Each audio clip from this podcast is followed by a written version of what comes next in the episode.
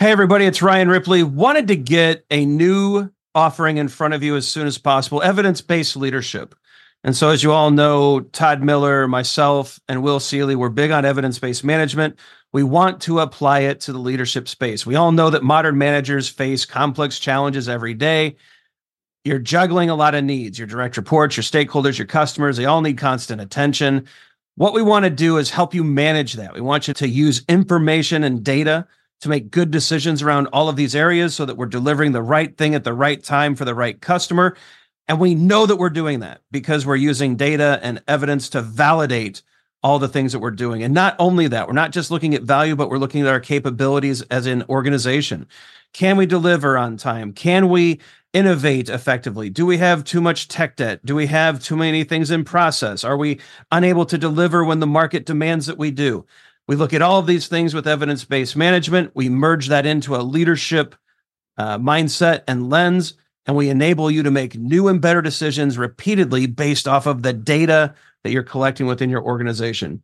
It's exciting stuff. We hope you can join us. Visit agileforhumans.com forward slash EBL course. Join us in one of these offerings. We think you're going to love it. Hope you can join us. Use Agile for Humans, the number four to take another 15% off of this course. And uh, we can't wait to see you there. All right. Welcome to today's episode of Your Daily Scrum. I'm professional Scrum trainer Ryan Ripley. That's professional Scrum trainer Todd Miller. We've just wrapped up a professional Scrum product owner course. And a we question did. out of that class is mm-hmm. going to be today's item, right, Todd? Mm-hmm. So before we get there, Join us at community.agileforhumans.com. If you're not already at community.agileforhumans.com, what are you doing? It's free. Spend a lot of time working with people. There's hundreds and hundreds and hundreds of people in there talking about Scrum and Agile and all sorts of cases and issues and questions and tips and techniques. Get in there, join the community, join the discussion. We'll see you over there. Today, Todd, it's more of an exclamation kind of day than a question kind of day. Stop comparing the velocity of your Scrum teams. What are you thinking on this? Yep. Okay, that's today's episode. So, I mean, we have, I think, on an episode or several episodes now, and people, there's some hot takes where people disagree, whatever. You know, what it comes down to, and we've talked about this a lot because it just keeps coming up Oh, I'm so tired of this, right? Like, the reason why I, in particular, am against velocity is because of this kind of thing right? It, at this point in most organizations, velocity is not used for its intended purpose. It's kind of a jaded subject, right? And and I, for more than not, see velocity used for bad rather than good. I see it as a rocket launcher sitting on the shoulder of people saying, perform better, increase your velocity.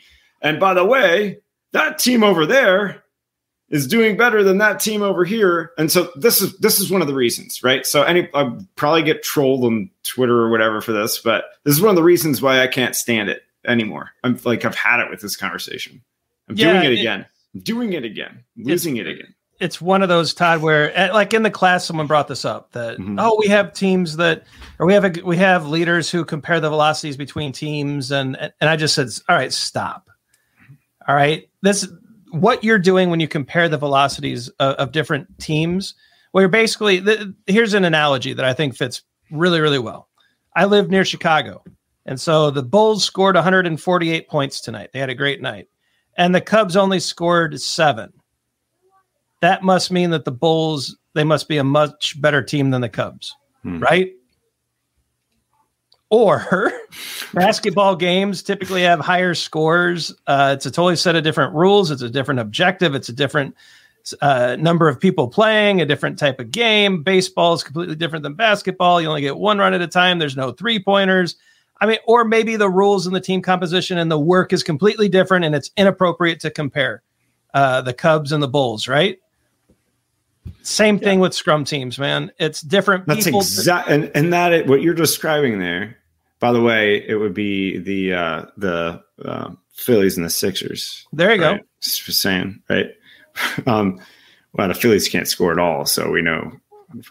but um, to, like that, that's exactly what we're trying to do with that. it, is. And, you know, behind the scenes, what's happening with the troops on the ground there is that there's a little fear happening. So what they're going to do is they're going to see that other team and they're just going to inflate their estimates. And I guarantee some of the people from the other team talk. They're just like, "Hey, how many points are you guys doing? Because we'll make sure we're doing the same." And then it just be that then we just are pro- we're like have lying happening here because we've been incentivized for something um, that is shouldn't have been incentivized, right? So, and I don't know, it's icky to me. Yeah, let's just stop this. You know, yeah. if you, if you're going to insist on using velocity, which we do not recommend, we've had plenty of videos earlier that say please stop doing this. But if you're going to do it, if it's something that that you're finding valuable, at least stop using it to compare teams. It's not a mm. performance metric; it's, it's a capacity measurement. All right. If you want to mm. improve the velocity of a team, hire another developer. Mm. That's a, that's the only way to increase it uh, meaningfully. All right, Todd. I think we're done. I know these these I get fired up with these ones. End screen time before Todd totally goes nuts. Check out the socials, like and subscribe. We're pretty active on Facebook, LinkedIn, and especially Twitter lately. Seem to be getting into a lot of uh, discussions. I'm Twitter. not very active. Let's make it clear. You, All right, Ryan, I'm Ryan's active. Ryan's arguing on Twitter. All right, I was arguing. Sure to like and subscribe so you never miss a video. Leave a comment below. Let us know your thoughts on comparing the, t- the velocities of different Scrum teams good, bad, the ugly. Leave your questions as well. We like to answer your questions as part of future shows. Uh, some videos are going to pop up. Check those out as well. The algorithm thinks you'll like them. We do too. For Todd Miller, I'm Ryan Ripley. Go forward, do some great scrum things. Stop comparing the velocities of different teams. Now.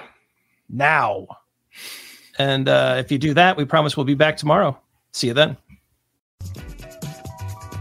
Hey, it's Ryan. If you're enjoying this show and want to take a deeper dive into Scrum with me and Todd, check out agileforhumans.com forward slash training.